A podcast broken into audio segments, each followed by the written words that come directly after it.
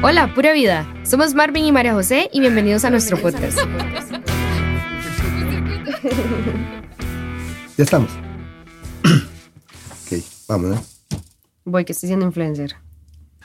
Hola, gente, ¿todo bien? Hola, gente, me sentí como las chiquillas esas de las tiendas de ropa americana. Hola, gente, ¿cómo están? perdón, perdón. Hola, hola, otra vez aquí estamos María José y yo este, en un nuevo podcast. Eh, como siempre, agradecidísimos con ustedes por, por, por escucharnos, por oírnos hablar papaya un rato. Em, el día de hoy tenemos un, un tema interesante y espero que, que, bueno, que lo enfoquen la gente igual que nosotros.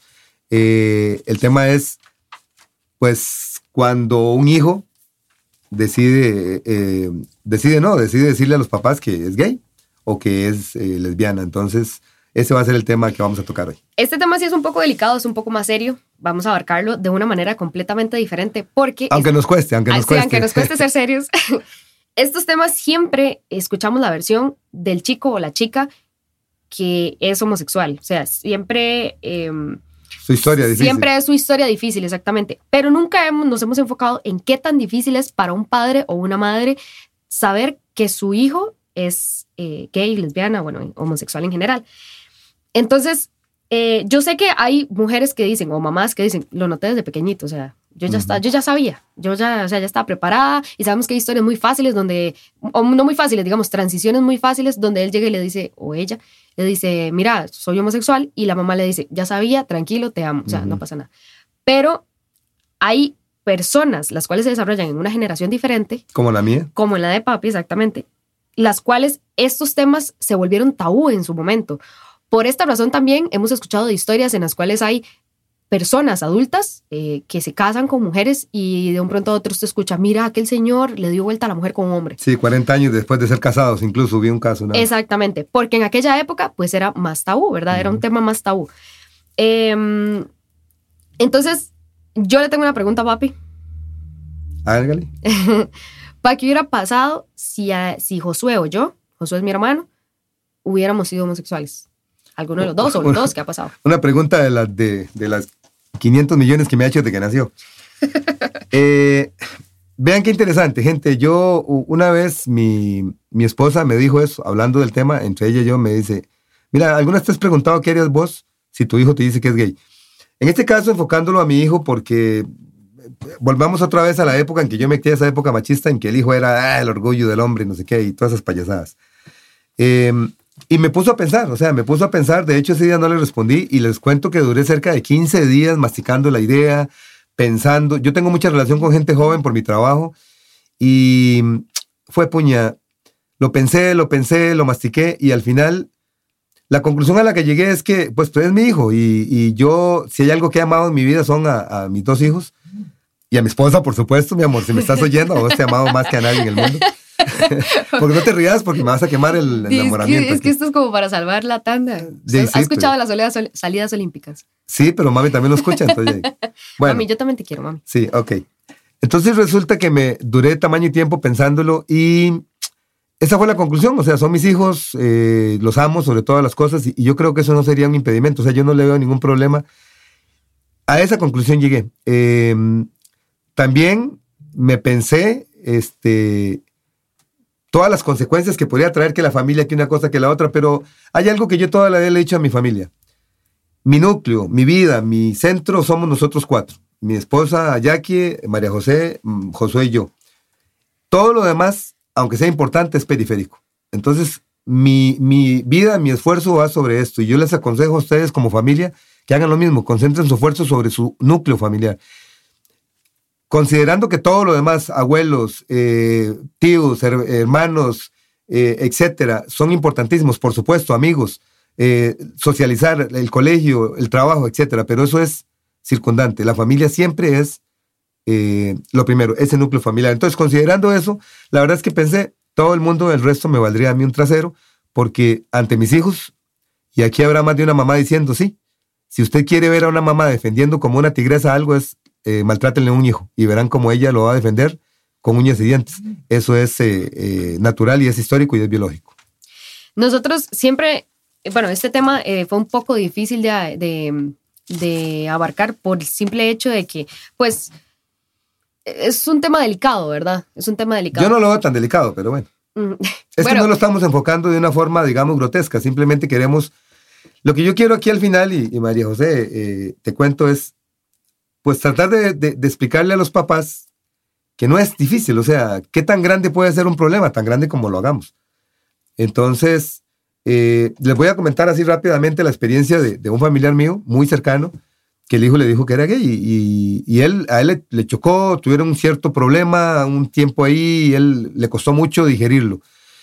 Eh, incluso el hijo se fue un momento de la casa por unos días y bueno, eh, él llegó al, al final y lo, los hermanos tuvieron mucho que ver en el sentido en que el papá entendiera que estábamos, que eso era una, una, que él era así, que es su naturaleza. Yo creo que también la unión entre él y la esposa hizo. Ah, la que- esposa o sea, de él La unión mucho que familiar hizo que nadie se saliera, digamos, sino que se siguieran manteniendo como familia y superaran esto como familia. Sí, y al final de cuentas terminó llamándolo, pidiéndole perdón, diciéndole regresa a la casa, es tu casa, todo el asunto, no pasa nada, son mi hijo, yo te sigo amando. Y, y fue precioso, digamos. Entonces, ¿qué tanto se puede hacer un problema enorme? Y entonces, porque él me comentaba, es probable que si yo hubiera seguido enemistado con mi hijo, los otros dos eh, eh, hijos de él, hoy día estarían enemistados también con él. Entonces hubiera sido un problema enorme. Cuando al final de cuentas, hoy por hoy, siguen siendo la familia feliz que han sido de toda la vida y una familia a la cual queremos mucho. Y entonces, eh, pues no pasó nada. O sea, simplemente se supo algo diferente de la familia y se aceptó y se continuó con la vida como, como tiene que ser. Ah, como hemos escuchado de historias donde la mamá le dice, el, el- perdón, el hijo le dice a la mamá, mamá, pues soy homosexual, y la mamá, bueno, esa fue una historia que nosotros habíamos escuchado hace poco, que lo mandó a terapia, lo regañó, Ah, sí. lo castigó y toda la cuestión, Ajá. y al final, pues la que ella entendió que la que necesitaba terapia era ella.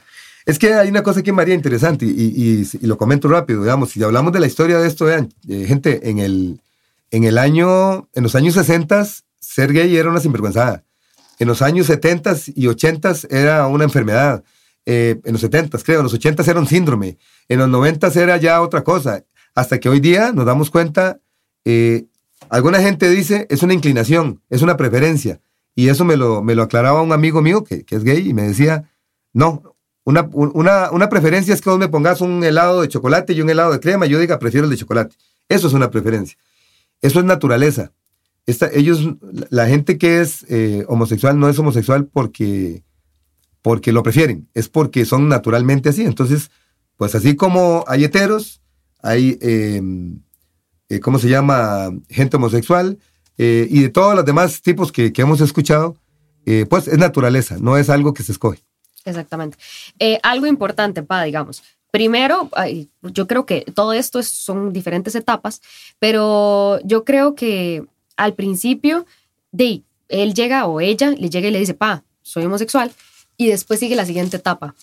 Pa, tengo, estoy en una relación, o sea, tengo novia o novio.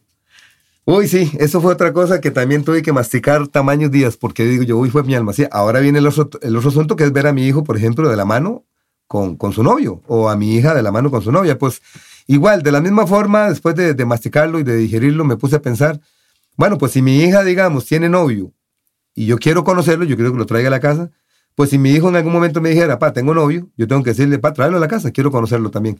Y, y igual, o sea, tendría que ser una situación, eh, pues, súper normal. Yo creo, gente, que los problemas, solo hay dos tipos de problemas, los que tienen solución y los que no tienen solución.